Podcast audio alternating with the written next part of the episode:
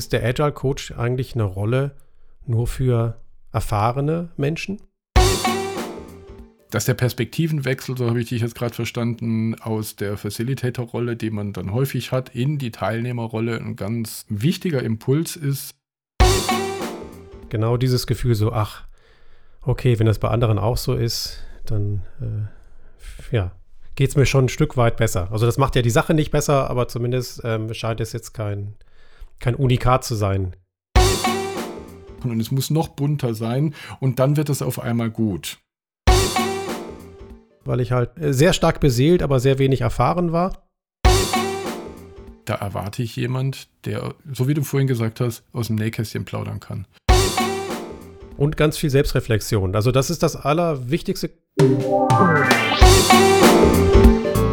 Die Wertstoffsammler. Bemerkenswertes aus der modernen Arbeitswelt. Ein Podcast mit Holger Koschek und Alexander Marquardt.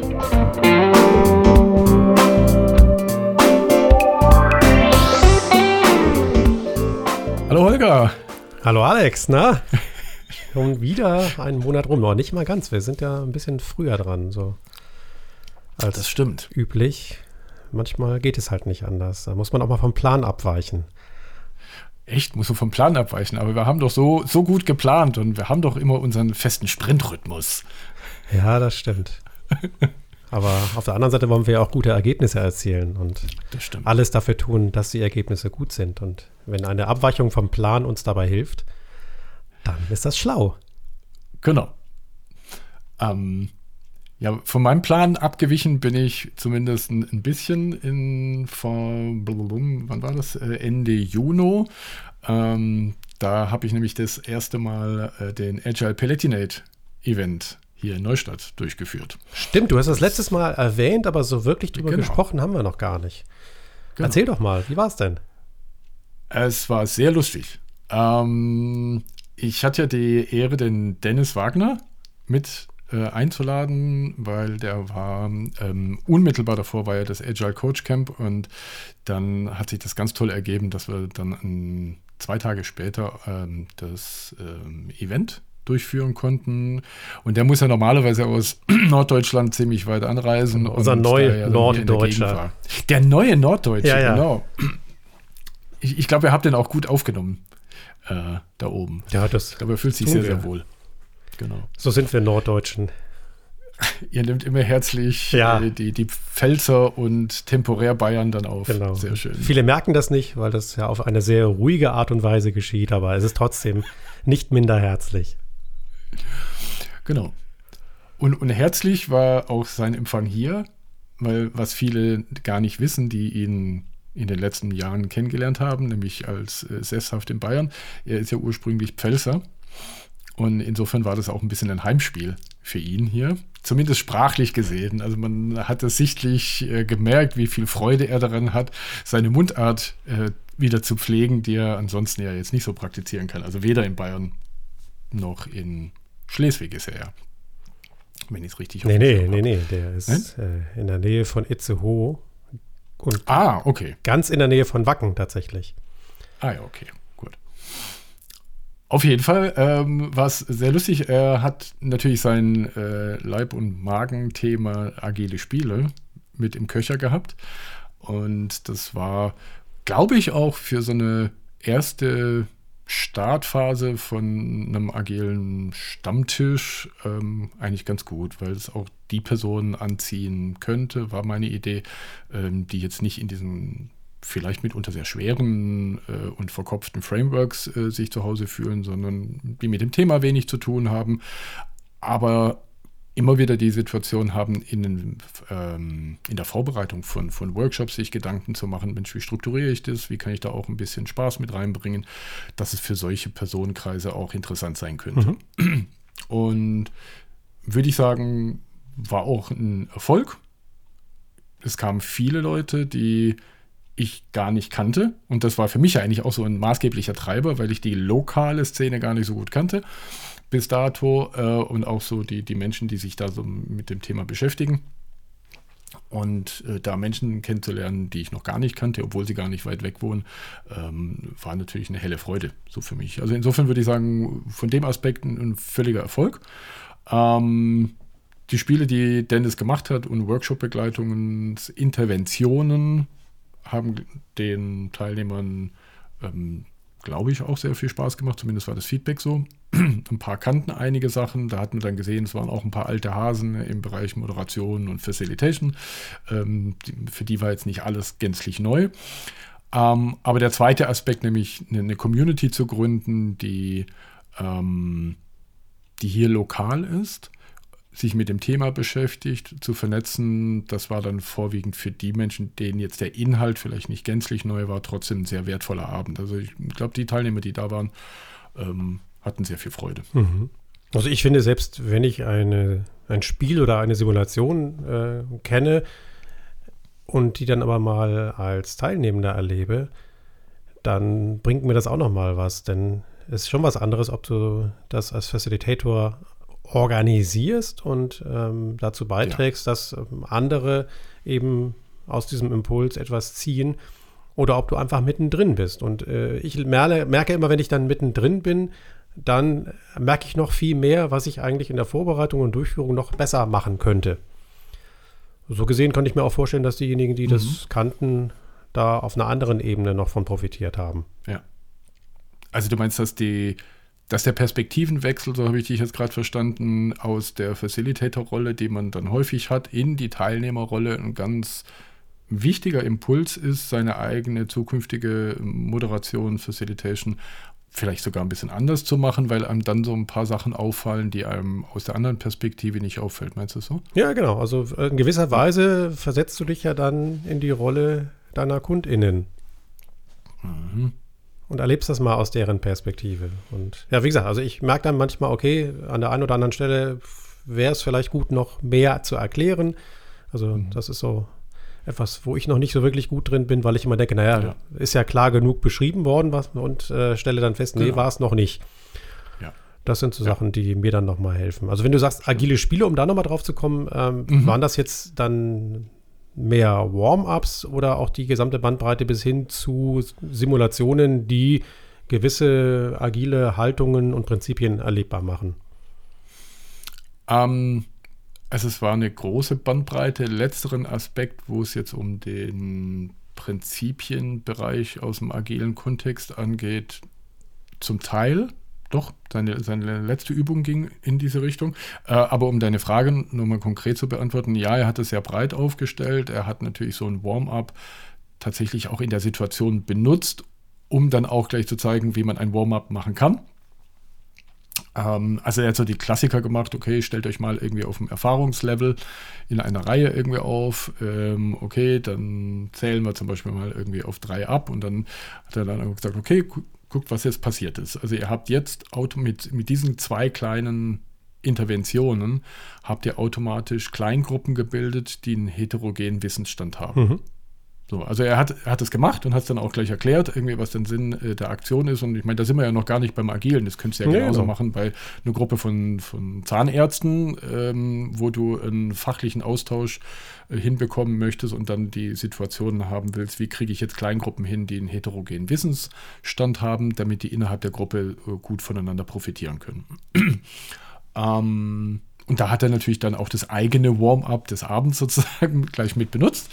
Ähm, was haben wir gemacht? Wir haben ein, äh, eine Lego-Simulation zum Thema Continuous Deployment und in, äh, Entschuldigung, Continuous Integration gemacht. Mhm.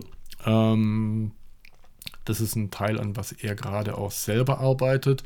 Ähm, er hat gesagt, er hat es nicht selber erfunden, er hat es selber gut geklaut, äh, aber deswegen nur geklaut und weiterverarbeitet, weil der originale Thread ich weiß nicht, wo, auf welchem Blogpost das mal publiziert wurde vor einigen Jahren, gibt es wohl nicht mehr und die Materialien nicht mehr und deswegen ist er sozusagen eh für sich gezwungen, ich, wenn ich das benutzen will in meinen eigenen Trainings äh, und, und, und Coachings, dann muss ich das eh nochmal neu machen. Und da hat man gerade gemerkt, er war gerade dabei. Und lustigerweise ist ihm in der Materialienvorbereitung auch ein ganz kleiner äh, Fehler aufgefallen, was dann das, die Simulation zum Kippen gebracht hat. also, und das war also wirklich, äh, wir verproben äh, in der Situation etwas, auch in so einer Community. Und das ist ja das Tolle dann in so einer Community. Und deswegen finde ich, ist es eine Einladung, auch Menschen an solchen Communities auch als Vortragende teilzunehmen. Weil wenn ihr irgendeinen Talk habt oder irgendeine Idee, wo ihr was vortragen wollt, das sind wunderbare Möglichkeiten in einem sehr, sehr kleinen äh, Rahmen, in dem nichts schiefgehen kann, ähm, Sachen mal auszuprobieren. Wunderbar. Und das fand ich, war bei ihm so spürbar. So, ja. so ups, Mensch, da hat was nicht funktioniert, das erkenne ich jetzt gerade. Äh, man kann trotzdem nochmal debriefen und reflektieren.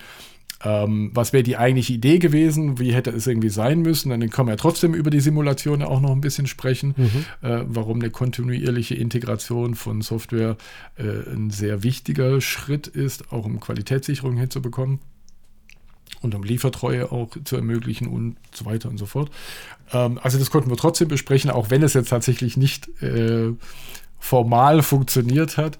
Und so haben jetzt beide Seiten was gelernt. A, wir haben eine Simulation irgendwie gelernt, die man vielleicht mal einsetzen kann. Also ich werde die bestimmt irgendwann mal einsetzen, wenn ich wieder mehr Live-Situationen habe. Ähm, und es um das Thema geht. Und er hat einen guten Erfahrungswert für sich bekommen. So, ah, okay, hier an dem Ding muss ich noch mal ein bisschen schnitzen. Ähm, weil, ähm, genau, das hat sich jetzt so eben ähm, herauskristallisiert. Also insofern fand ich es ein auf mehreren Ebenen sehr gelungenen Abend. Wir hatten A, sehr viel Spaß. Wir haben vorher noch ein bisschen schön gegrillt. Ähm, war ein gutes Ankommen, ähm, neue Menschen kennengelernt, äh, für manche gänzlich neue Themen erfahren, für andere bekannte Themen aus einer anderen Perspektive, so wie das, was du vorhin geschildert hast, bekommen. Dennis hat was gelernt. Meine Methode überarbeite ich jetzt. Äh, also ich würde sagen, es war ein total toller Abend. Also besser hätte es überhaupt nicht laufen können. Klingt nach einer total runden Sache ja. und äh, einem fehlerfreundlichen Rahmen, in dem man Dinge auch weiterentwickeln kann. Genau. Und das ist ja das Schöne an solchen Veranstaltungen. Ich habe das auf der Play for Agile vor vielen, vielen Jahren erlebt. Da hat Jürgen Appelow sein Delegation Poker verprobt. Also auch solche Ach, mittlerweile okay. relativ bekannten Werkzeuge entstehen nicht am Reißbrett, sondern eben auch leben dann vom Feedback ähm, und von den schnellen Rückmeldungen, indem man das mit Menschen ausprobiert. Ja. Wer mehr zu den agilen Spielen wissen möchte, kann ja auch das Buch von, von Dennis und Mark lesen. Ne? Es gibt ja, ja. bei O'Reilly agile Spiele kurz und gut. Da sind sicherlich dann auch genau. die besten der Dinge nochmal ausführlicher beschrieben und laden zum Nachmachen ein. Da habe ich ein kleines Update sogar. Und ah. zwar direkt von Dennis. Ähm, weil nachdem sie das, dieses kleine Handbuch, was ich vom Format total toll fand, weil ich das äh, nicht nur im übertragenen, sondern im buchstäblichen Sinne bei mir in der Hosentasche manchmal mhm. bei Trainings dabei hatte, ähm, um kurz mal was schnell anzugucken, weil das passt tatsächlich in die Hosentasche, ähm, haben sie viele neue Modelle, Spiele und Interventionen irgendwie ent entwickelt, auch aus der Online-Welt. Jetzt gerade auch, weil das, die, die Kernidee dieses Buches war ja, glaube ich, so ein, so ein Jahr ungefähr vor der äh, Corona-Pandemie und wurde ja dann auch noch released, unmittelbar vorher, kann ich mich gut erinnern. Ja. Ähm, und dann kam natürlich ein ganz anderer Themenspektrum nochmal mit rein, nämlich die der ähm, Online-Spiele-Simulation, also sprich das, was wir jetzt im physischen Raum machen, äh, wie können wir das auch virtuell machen. Und dann sind nochmal ganz viele Inhalte dazugekommen. Und dann waren sie im Überlegen, ob sie einfach einen zweiten Band ergänzen. Ähm, sie haben ein zweites Buch im Anschlag. Mhm. Das kommt auch, glaube ich, Ende diesen Jahres raus, wenn mich nicht alles täuscht. Und das ist dann ein großes Buch, das dann sämtliche Inhalte des Kurz und Gut beinhaltet und ähm, da sind dann auch die anderen Aspekte noch mit drin. Das heißt also, wenn man sich noch einen Moment geduldet und legt nicht Wert drauf, so wie ich es genutzt habe, das Buch in der Hosentasche mit sich rumtragen zu wollen, sondern auch ein, ein, größeres zu haben, ein bisschen Geduld und dann kommt das große Buch. Ah, ich glaube, beides geht. Weil, wenn ich mir überlege, wenn wir mal positiv denken und hoffen, dass wir demnächst auch wieder mehr Live-Veranstaltungen machen wollen, wäre es ja schon schlau, dann auch äh, kleine Handreichungen zu haben, um diese Events dann auch mit ja. solchen Simulationen gut aufzuwerten. Wenn ja. die Simulationen denn zu dem passen, was ich in der Veranstaltung vermitteln will. Weil das ist tatsächlich mhm. etwas, was mich in letzter Zeit ein bisschen umtreibt. Ähm, dieses äh, ja, Simulation oder Spiel um des Spiels willen und nicht ja. um äh, für die Teams oder die Menschen, mit denen ich das mache, etwas zu erreichen. Mhm. Also eben nicht äh, lösungsorientiert vorzugehen, sondern einfach das zu tun, was mir als Scrum Master, Agile Coach oder wie auch immer meine Rolle da gerade genannt wird, gefällt. Und auf diesen Gedanken bin ich nochmal gekommen, als ich neulich mit der Tochter meiner Kollegin gesprochen habe, die ist jetzt so drei Jahre in der Berufspraxis und stellt sich jetzt die Frage, wie geht es mit mir weiter und äh, überlegt sich, ob sie sich jetzt eher fachlich weiterbildet oder ob sie eher die Richtung Agile Coach einschlägt und äh, mhm. wollte mich nach meinen Erfahrungen fragen und äh, hat das glücklicherweise ja. auch schon im Vorfeld dieses Gesprächs getan, sodass ich mir ein paar Gedanken machen konnte. Und irgendwann kroch so ein Gedanke bei mir in den Hinterkopf, nämlich ist der Agile Coach eigentlich eine Rolle nur für erfahrene Menschen? Mhm. Um, ich kann ja mal erklären, wie ich da drauf gekommen bin. Ähm, wenn wir uns das Rollenspektrum des Agile Coaches oder Scrum Masters anschauen, dann ist das ja mhm. enorm. Wir haben das ja auch in diesem ja, Podcast klar. schon ein paar Mal angerissen. Ne? Also mhm. die Rollen, die da drin stecken, aus äh, meiner Sicht ist ja mindestens sowas ein Facilitator, ein Berater, Trainer, Coach und Mentor. Und viele steigen ja genau über diese Facilitation ein. Nämlich ja. Meetings zu organisieren, zu moderieren, gut vorzubereiten und entsprechende Formate zu finden, die idealerweise gut zum Ziel des Meetings passen. Mhm. Und da erlebe ich eben auch gerade von den jüngeren KollegInnen manchmal, dass sie von diesem Ziel abweichen und sagen, äh, ich würde auch gerne mal was ausprobieren oder ich mache grundsätzlich die Dinge, wo ich Freude dran habe, wo mhm. ja, ich meinen Erfahrungsschatz erweitern kann. Oder ich habe jetzt gerade in irgendeinem Blog oder im Retromaten was Tolles gesehen, das würde ich jetzt gerne mal ausprobieren. Da habe ich auch gar nichts gegen einzuwenden, ja. wenn ich das explizit ja. mache. Ja, Aber das kann nicht auf Dauer das Ziel sein, sondern das Ziel sollte auf Dauer sein, Dinge, die im Raum stehen oder die gelernt werden wollen oder erfahren werden wollen, zu unterstützen. Kommt mir gerade, weil du gerade den Retromat erwähnst, äh, den ich und für ein super Tool halte, mhm. ja, abgesehen davon. Ja. Ähm, ein, ein Bonbon bei einem Kunden während eines ähm, Vorabgesprächs, also bei einem Briefing, bevor wir da in ein Coaching gegangen sind. Und dann kam so dieses Statement und das passt so, finde ich jetzt gerade so schön rein, weil du das gerade so gesagt hast. Ich glaube, das, das Zitat ging so ein bisschen so in die Richtung, ja, was brauchen Sie denn, äh, lieber Kunde? Und dann kam so, so ein Satz, ja, wir machen da ja jetzt, also ähm, Scrum und Retrospektiven und ja, irgendwie sind die irgendwie nicht so wirksam. Wir haben ja auch schon gefühlt alle Interventionen vom ähm, Retromat irgendwie schon gemacht, irgendwie, aber unsere Retros werden jetzt trotzdem nicht besser. Ich kann mich erinnern, wir saßen zu zweit da, wir haben uns angeguckt und in uns reingeschmunzelt. Ähm, und das, das, kam mir jetzt gerade so in den Kopf äh, als schöne Geschichte, ja. Wie man das vielleicht sehen kann. Und ich möchte mich da jetzt gar nicht so arg drüber lustig machen, weil vielleicht ist das auch so dieses Thema, ich muss nur noch mehr Interventionen, ich muss noch mehr Methoden irgendwie machen und es muss noch bunter sein und dann wird es auf einmal gut. Und das könnte ja auch, ist nur mal als These formuliert, ja auch eine Stilblüte von Nichterfahrung sein. Und man versucht sich dann an sowas wie einem Retromat und dessen Formate, die da irgendwie drinstehen, äh, quasi zu halten ähm, im Glauben, umso mehr ich davon dann nutze, umso besser wird dann meine Retrospektive.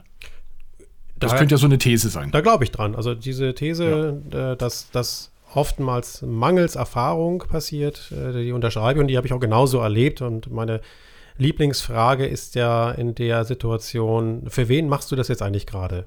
Für dich oder für dein Team? Und diese Frage wird oft mit längerem Schweigen beantwortet und äh, führt dann zu einem Nachdenken. Aber nichtsdestotrotz ist dieses äh, Facilitation, Moderieren noch aus diesem Rollenspektrum für Agile Coaches meiner Meinung nach das einfachste, weil es auch erlernbar ist und mhm. auch mit wenig Erfahrung grundsätzlich gut funktioniert. Wenn ich mir jetzt diese Rolle des Beraters oder der Beraterin anschaue, ist es ja, halt anders. Ja. Also Beratung ja funktioniert meiner Meinung nach umso besser, je mehr Erfahrung ich auch in Projekten bei verschiedenen Kunden auch in verschiedenen mhm. Kontexten gesammelt habe. Und dementsprechend ist das etwas, wo ich natürlich, wenn ich reflektiert genug bin, von einem, einer Juniorin weniger erwarte als von seniorigen BeraterInnen. Ja.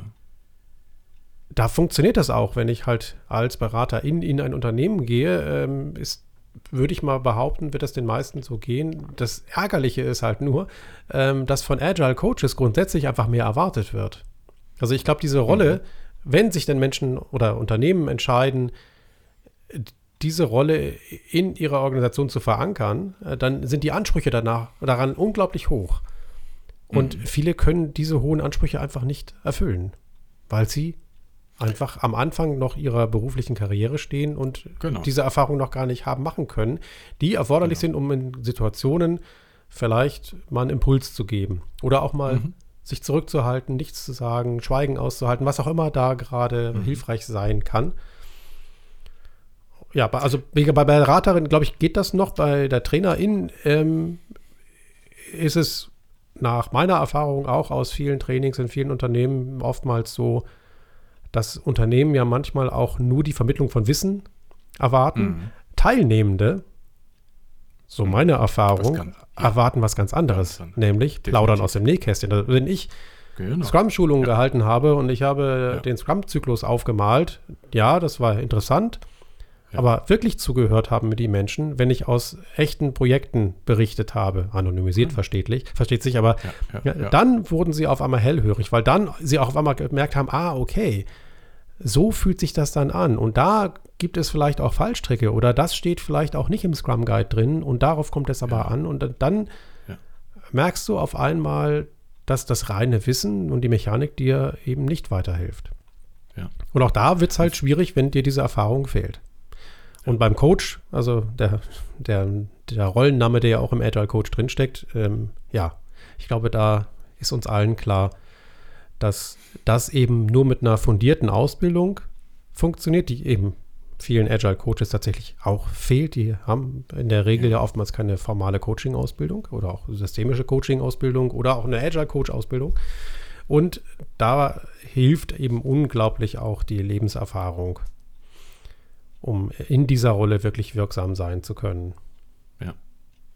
Bei dem Wort Berater, das du gerade gesagt hast, mhm. ist mir jetzt äh, ein etymologisches äh, Aspekt durch den Kopf gegangen, nämlich was steckt da drin, nämlich der Rat. Ja. Und wenn ich mir überlege, wen frage ich ganz unabhängig, ob beruflich oder privat, jemanden um Rat, dann ist das in der Regel jemand und beim Trainer und beim Mentor ähm, würde ich das analog sehen da erwarte ich jemand, der, so wie du vorhin gesagt hast, aus dem Nähkästchen plaudern kann, mhm. der eine Erfahrung von sich aus mitgeben kann und meine Frage und die Herausforderung in dieser Frage oder des Sachverhaltes, wo ich meine Frage habe, in, in meinen Kontext setzen kann. Und das kann ich nicht, wenn ich nur eine Theorie beherrsche. So, ne, was weiß ich, bleiben wir mal bei dem Scrum Guide, wenn ich die 16 Seiten, die er ungefähr hat, äh, irgendwie auch äh, blind runterlesen kann, äh, ist das sicher nicht die Art von Antwort, die jemand, der mich um Rat fragt, wie kann ich eine gute Retrospektive machen? Wie kann ich äh, in meinem Team die Selbstorganisation etwas fördern? Ähm, das werde ich sicher nicht sinnvoll beantworten dieser Person, indem ich sage, ach du übrigens, äh, Scrum äh, Guide, Seite äh, 12, äh, erster Kapitel, da geht es irgendwie um Selbstorganisation. Da steht, was auch immer da steht, und das ist jetzt die Antwort, die du haben möchtest. Ich glaube, da wird eine Antwort sein, okay, gut, du, ich habe folgende Teams irgendwie erlebt, die haben das und das irgendwie probiert. Bei den einen hat das funktioniert, bei den anderen hat jenes nicht funktioniert und so weiter und so mhm. fort. Ähm, hast du denn Ideen? Ah, gut, du hast jetzt die Idee XY, habe ich noch nicht probiert, hört sich aber an wie ein interessanter Aspekt. Aber immer aus dem Blickwinkel heraus, ich setze in den Kontext meiner eigenen Erfahrung Richtig. und kann das auf der Basis bewerten dann glaube ich, wird der Rat wertvoll für die Person, die, die mich um Rat fragt. Und wie gesagt, das kam aus diesem Begriff des Beraters. Ähm, und wie gesagt, beim Mentor und auch beim Trainer, gut, beim Trainer könnte man das eher so sehen, wie du das gerade geschildert hast. Äh, das ist eine reine Wissensvermittlung, aber auch meine Beobachtung ist ähnlich wie deine, dass Trainings dann wo, wo, die leuchtenden Augen eher dann angefangen haben oder die Augen angefangen haben zu leuchten, ähm, wenn, wenn ein bisschen Fleisch, also sprich Geschichte, Anekdoten und solche Geschichten irgendwie dazukommen, dass sie sagen, ach Mensch, vielleicht auch diese Erfahrung, ah, das, was ich erlebe in meinem Berufsalltag, ist nichts Ungewöhnliches.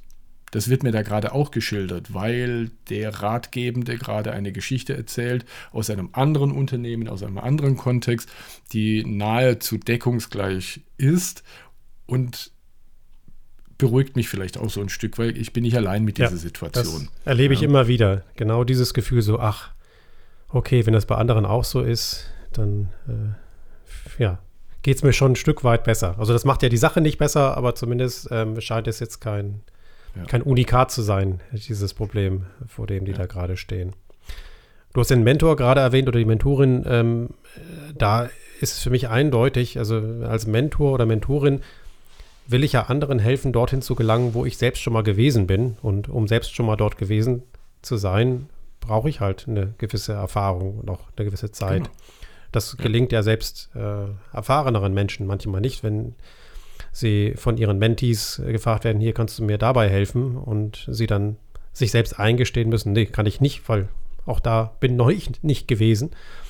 Wir können das höchstens gemeinsam entdecken, aber dann ist das halt aus einer anderen Rolle heraus. Und gerade bei diesen Rollen, Coachin, Mentorin, äh, stelle ich mir auch manchmal die Frage, wie sich das halt anfühlt, wenn ich jetzt so als ja, mittlerweile fast Mitte 50-Jähriger hm. dann äh, mit einer, einem Mitte 20-jährigen Kolleginnen und Kollegen zusammensitze und äh, er oder sie eben als Coach mir gegenüber sitzt. Mhm. Ob wir da wirklich eine, eine, Augenhöhe haben oder auch die, also das, das Vertrauen so ich habe, dass ich mich darauf einlassen kann, äh, dass mir diese Person mit zwangsläufig weniger Lebenserfahrung äh, dann mhm. einen guten Weg weisen kann. Beim Coach hadere ich gerade tatsächlich ein bisschen, ob mhm. ich das brauche. Ähm, ich mache jetzt seit einiger Zeit ja auch eine Coaching-Ausbildung, um meinen eigenen Werkzeugkasten ein bisschen zu stabilisieren, ja. ich es jetzt mal so.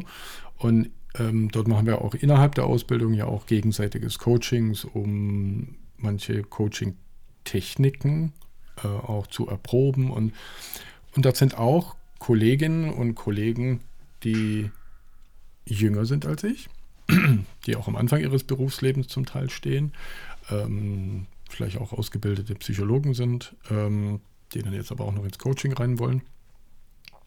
Und ich erlebe die als sehr, für mich als sehr gewinnbringend, wenn ich äh, mich sozusagen als Versuchsperson dann auch hinsetze und ein Thema von mir einbringe ähm, und mich coachen lasse. Und sei es nur ähm, für, für einen kurzen Zeitraum, für eine halbe Stunde oder eine Stunde. Wenn das, die Technik des Coachens beherrscht wird von dieser Person. Und da würde ich ein bisschen eine Ausnahme machen, weil ich würde sagen, der Coach ist vielleicht ähnlich wie ein Trainer primär jemand, der diesen Inhalt beherrschen muss. Also der Trainer muss den Sachverhalt erstmal gut können und kann das dann wie die Kirsche obendrauf auf der Torte nochmal mit Erfahrung sammeln. So würde ich es beim Coach auch sagen. Aber ich habe hervorragende junge Menschen als Coaches erlebt, die coachen. Und wenn ich jetzt an den Punkt komme, was ist das Coaching? Coaching ist ja nicht das Beraten. Hallo, ich gebe dir den Rat. Da bräuchte ich definitiv die Erfahrung. Das Coaching ist, wie kann ich mein Coachee begleiten in der eigenen Lösungsfindung? Und das ist ja eher ein eine technisches mhm. Können, mhm. was die Person beherrschen muss. Durch Empathie, durch Challengen, durch Spiegeln, durch gute Fragen, mich dorthin zu bringen, dass ich meine Lösung finde. Und da würde ich vielleicht am ehesten sagen, dass das jemand mit wenig Berufserfahrung machen kann, wenn er eine gute Ausbildung als Coach genossen hat. Das stimmt. Also, also da mache ich vielleicht eine ganz kleine Ausnahme, aber bei den anderen ja. gehe ich vollkommen mit. Ja, also ja, es ist eine, eine Technik, wenn ich die gut erlernt und verinnerlicht habe, dann hilft mir das, aber es braucht im Wesentlichen auch diese Haltung. Also ne, diese, diese Coaching-Haltung des, des Nichtwissens, ja. Neugierde und was alles Ja. dazugehört. Und wenn das gegeben ist, dann äh, stimme ich dir zu. Und meine Frage war auch tatsächlich ein bisschen hypothetisch, denn ich habe ähnliche Erfahrungen gemacht wie du. Also dann funktioniert es auch, wenn mein Coach deutlich jünger ist als ich. Das erlebe ich in meiner Mediationsausbildung. Ja, da haben wir halt auch Menschen äh, jeglichen Alters und erlernen eben auch die, ja, das Handwerk der Mediation und entwickeln daraus auch aus dem Üben äh, die dafür notwendige Haltung. Und dann spielt es keine Rolle mehr. Und Ja. ich erlebe das auch in anderen Kontexten. Ich weiß, ähm, als bei uns in der Feuerwehr ähm, so, ein, so ein Generationswechsel stattfand, äh, die ersten aus der Jugendfeuerwehr dann auch in die aktive Abteilung wechselten und das eben Menschen waren, die sich nicht mehr einfach sagen lassen wollten, was denn jetzt zu tun ist, sondern die Dinge hinterfragt haben. Und wenn Mhm. die losgelegt haben und äh, dann ältere Kameraden, Kameradinnen hatten wir tatsächlich damals noch nicht, gefragt haben, ja, aber warum macht ihr das denn so? Ja. Und dann die Antwort kam, ja, das haben wir schon immer so gemacht. ja, klar. Ja, aber das hilft mir ja nicht. Äh, Ich will ja wissen, wozu und warum ihr das macht. Genau. So, ja. das waren so Schlüsselmomente, ne, wo äh, dann auch erstmal Stille entstand und äh, jemand plötzlich merkte, okay, mit dem, das haben wir schon immer so gemacht, komme ich nicht durch. Ich muss mir wirklich Gedanken machen, wozu wir das so tun. Und ob es eigentlich Ja. nicht schlau wäre, mal darüber nachzudenken, ob man es nicht auch anders machen könnte. kleine Seiten- und Randnotiz, die mir gerade einfällt, weil du das auch mit diesen Begriffen warum und wozu gerade Ja. flankiert hast. Ähm, ich hatte eine Session in, vor einiger Zeit bei einem Scrum-Stammtisch in Nürnberg erlebt. Da war der Ralf Miaka aus Österreich, der sein Buch der lösungsfokussierten äh, Teamcoachings, äh, auch ein herrliches Buch, äh, nebenbei Ja. bemerkt, der genau diesen Unterschied macht. Er sagt, fragt in, zum Beispiel in einer Retrospektive nicht, warum ist das so, weil das retrospektiv ist. Wenn ihr fragt, wozu ist das gut, dann ist es perspektiv nach vorne irgendwie gerichtet äh, und gibt eine ganz andere Antwort, äh, obwohl sie im Englischen beides mit dem Begriff why Ja. bezeichnet wird. Also diese, diese Schärf, diese Trennungsschärfe, die wir im Deutschen haben, hat er äh, wirklich so empfohlen, nutzt die. Ja, und das fand ich total toll. Ja, Das ich- fiel mir jetzt gerade ein, weil Genau, ich, ich nutze sie tatsächlich auch, ähm, habe deswegen das Wozu auch reingebracht, stelle aber auch Ja. fest, dass äh, dieser Unterschied von vielen Menschen gar nicht wahrgenommen wird. Also er ist immer erklärungsbedürftig. klar. Ne? Ja. Also einige sagen, okay, das ist halt jemand, der das Wort Wozu lieber mag als Warum. Ne, das ist die Genau. einfachere Erklärung daran. Genau. Ja, aber ich war, all diese Gedanken haben mich dazu geführt, äh, mich zu fragen, ob so ein Agile Coach nicht etwas ist, was ich eben auch mit Erfahrung vor allem lerne. Und sicherlich Ja. mit einem soliden Wissen und einer fundierten Ausbildung, aber im Wesentlichen halt mit ganz viel Erfahrung. Und da stehe ich dazu. Und deswegen Ja, ja, ist auch meine Empfehlung in dem Falle gewesen zu sagen, schau, dass du erst vielleicht dich fachlich irgendwo spezialisierst, wo du Lust Ja. zu hast, wo du Freude dran hast und ähm, wo du eben auch das Arbeiten in Teams Mhm. kennenlernst Mhm. aus dem eigenen Erleben. Denn Ja. in der IT zumindest äh, kommt man da ja kaum noch drum rum. Also ich kenne Mhm. ganz wenige Menschen, die noch alleine arbeiten. Und wenn du diese Erfahrung gesammelt hast, dann kannst du zum einen parallel dazu ja auch schon äh, das, was dir ähm, der Rolle Scrum Master Agile Coach gefällt, damit einbringen und dich dort Ja. auch weiterbilden. Ja. Und kannst dann aber zu einem späteren Zeitpunkt dir überlegen, ob du deinen Schwerpunkt nicht vielleicht dahin verlagerst. Mhm. Ich fand das Thema deswegen so witzig, als du das gerade angefangen hattest, weil es sich zu 100% mit einem Gespräch abdeckt, das ich vor einem Monat auf dem Agile Coach Camp hatte. Ach. Ähm, da kam eine jüngere Kollegin, die am, so vermute ich einfach mal, wir kennen uns nicht sehr gut, äh, am Anfang ihrer beruflichen, äh, ihres beruflichen Werdegangs liegt, ähm, mit einer ähnlichen Frage. Ich glaube, sie hat das irgendwie so formuliert im Gespräch, es wäre doch gut, wenn man diese Ausbildung zum Scrum Master Schrägstrich äh, Agile Coach auch wie eine Art Berufsausbildung oder an der Universität lernen könnte. Mhm. Also das war so ein bisschen so ein Statement und es geht so ein bisschen genau in diese Kerbe, weil diese Diskussion, die wir dann hatten, äh, endete letztlich genau in diese Diskussion, die wir gerade geführt haben. Also das scheint für Menschen, die ihren beruflichen Gang gerade planen, so wie, wie die Kollegin das ja auch hatte, oder wie du eben angesprochen wurdest, mit jemandem, der am Anfang steht, auch so die Frage zu sein, könnte das etwas für mich sein und wie kann ich das am besten lernen? Und letztlich habe ich eine ähnliche, ähm, eine ähnliche Aussage getroffen, die du jetzt als Resümee formuliert hast. Das ist eine Tätigkeit, die mir mit vorwiegend, auch wenn ich das vorhin mit dem Coach ein bisschen ausgeklammert habe oder ein bisschen abgeschwächt habe, aber in Gänze mit Erfahrung zusammenhängt. Und viele Menschen, die ich in dieser Szene, die diesen Beruf heute ausüben, ähm, beobachte, haben auch ganz unterschiedliche Werdegänge. Ähm, ich weiß nicht, wie, wie waren das bei dir? Ähm, haben wir ehrlich gesagt auch noch nie so im Detail drüber gesprochen. Wie, wie kamst denn du in diese Rolle? Ich denke mal, da ist ganz viel Neigung mit drin. Ich habe äh, ja relativ früh in meinem Berufsleben schon mich sehr nah an den Kunden positioniert, habe mit denen geredet, habe am Anfang auch viel gedolmetscht, IT, Deutsch, Deutsch, IT. Und habe dann auch so Gespräche geführt wie, naja, verstehe ich, dass ihr das auch noch haben wollt, dieses Feature, aber wir haben ja auch nur begrenzt Zeit und wir haben euch ja auch was anderes versprochen. Was würdet ihr denn dafür weglassen wollen? Ne? Also all diese mhm. Gespräche, die für uns heute in der agilen Welt zumindest mehr oder weniger normal sind, ja. habe ich halt damals dann intuitiv genutzt. Dann äh, stellte ich fest, es gibt sowas wie Scrum, habe dann den Certified Scrum Master gemacht durch äh, zwei Tage Schulung, ohne irgendwas dafür tun zu müssen hinterher. Und ähm, ja, habe mir dann auch blutige Nase geholt in den ersten Projekten, weil ich halt äh, viel, äh, sehr stark beseelt, aber sehr wenig erfahren war. Und mhm. ähm, ja, habe halt gelernt über die Zeit und festgestellt, dass das ja in vielen Unternehmen in den Teams dann auch so langsam verinnerlicht wurde und dann die ersten Unternehmen darüber nachgedacht haben, das dann auch auf Organisationsebene mal auszuprobieren und so bin ich dann auch in diese Rolle reingewachsen, ähm, mhm. eben zu gucken, wie kann man das Team übergreifend oder gar organisationsweit etablieren. Durch Tun durch Lernen, durch ganz viel Austausch auf Konferenzen, auf Camps ähm, mit anderen, die in ähnlichen Rollen unterwegs sind, aber eben auch durch Weiterbildung hm.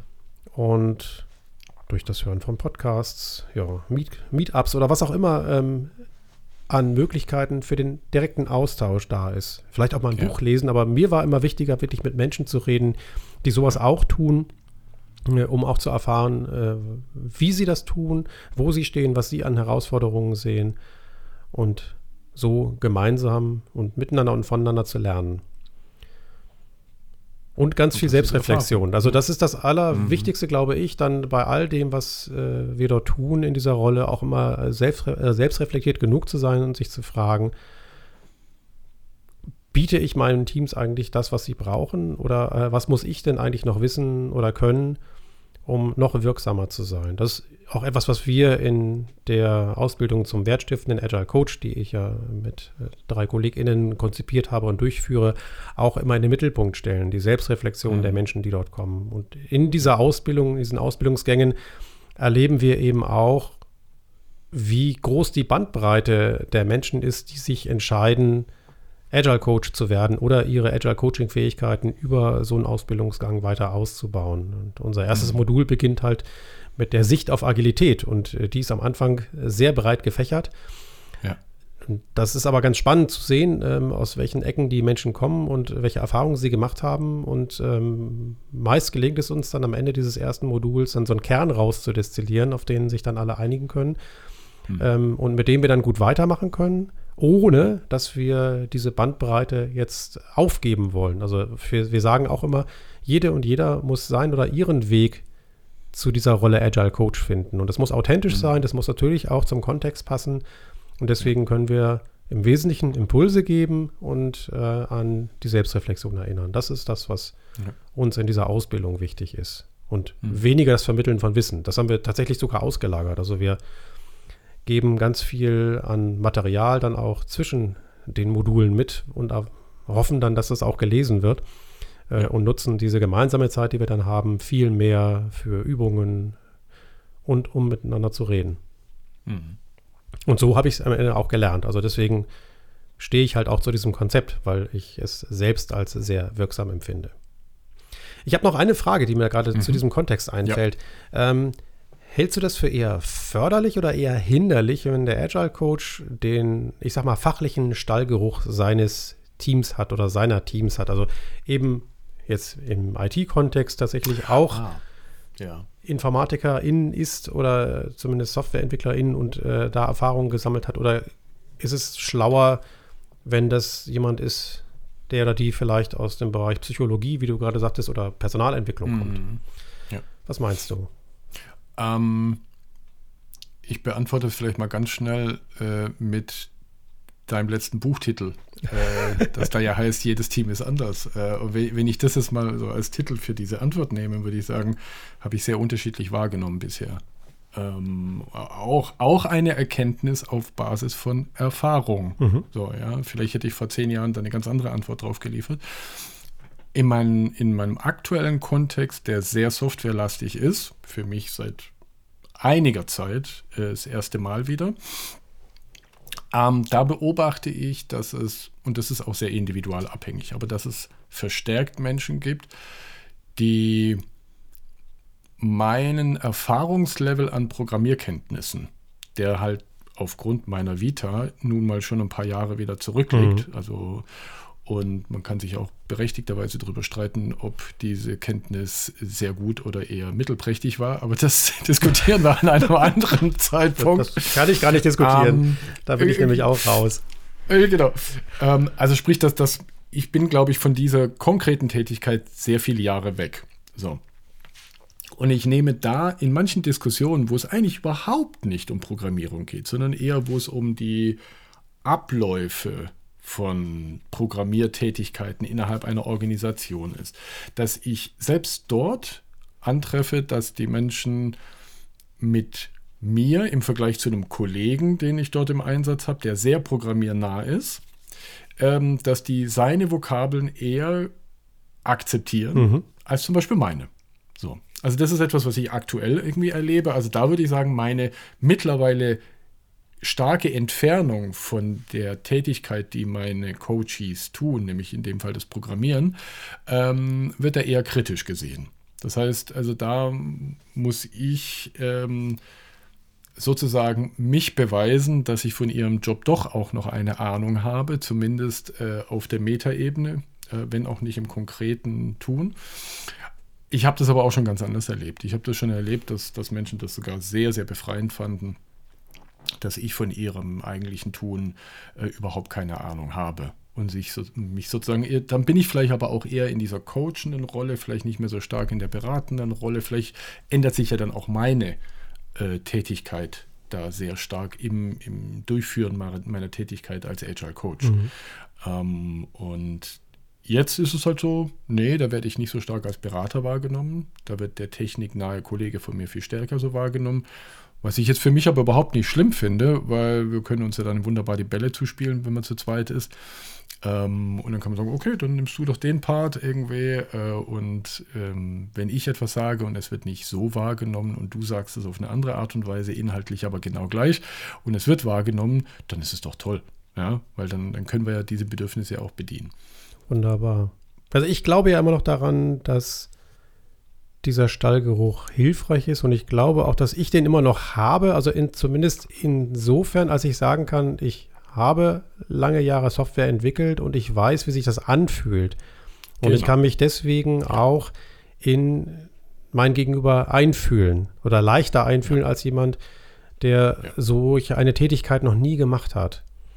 Ja. Ne? Und wenn ich natürlich jetzt mich hinstellen wird und sagen, naja, mit Turbo Pascal haben wir das früher so gemacht, äh, dann gäbe es wahrscheinlich auch ein Störgefühl, aber da ich das nicht Klar. tue, glaube ja, ich, äh, funktioniert das. Und ich erlebe das ja auch äh, in der Konfliktberatung bei uns im Feuerwehrkontext, dass wir, weil eben in den Beratungs- oder Konfliktberatungsgesprächen, Mediationsgesprächen sind es ja eigentlich, ähm, uns niemand erklären muss, was eigentlich ein LF ist, äh, oder was es auch emotional bedeutet, ähm, wenn ein neues Feuerwehrfahrzeug beschafft werden soll. Wenn uns das niemand erklären muss, sind wir schneller bei den wesentlichen ja, Dingen. Klar. Ja, logisch. Klar. Ja, also, also das, das, beobachte ich auch im jetzigen Kontext, dass, dass ich manche Diskussionen besser sortiert bekomme, äh, um, um die Diskussion selber auch ein bisschen besser taxieren zu können, wo die jetzt gerade hinläuft, äh, ob sie ausufert. Äh, also das sind schon Dinge, die hat man, da, da hilft mir meine ehemalige Zeit als Entwickler. Ja, spannend. Die Frage wollte ich auf jeden Fall nochmal diskutiert haben. Ja. Ja, von agilen Spielen zum agilen Coach und äh, der Frage, ist das eine Rolle für nur Erfahrene? Auch eine schöne Bandbreite, die wir da heute wieder hatten. Genau.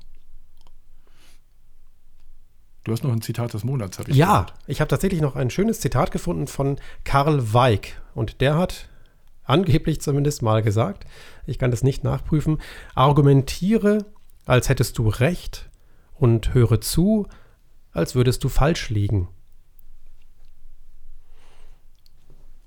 Ich finde, schöner kann man aktives Zuhören gar nicht motivieren. Ja, das stimmt.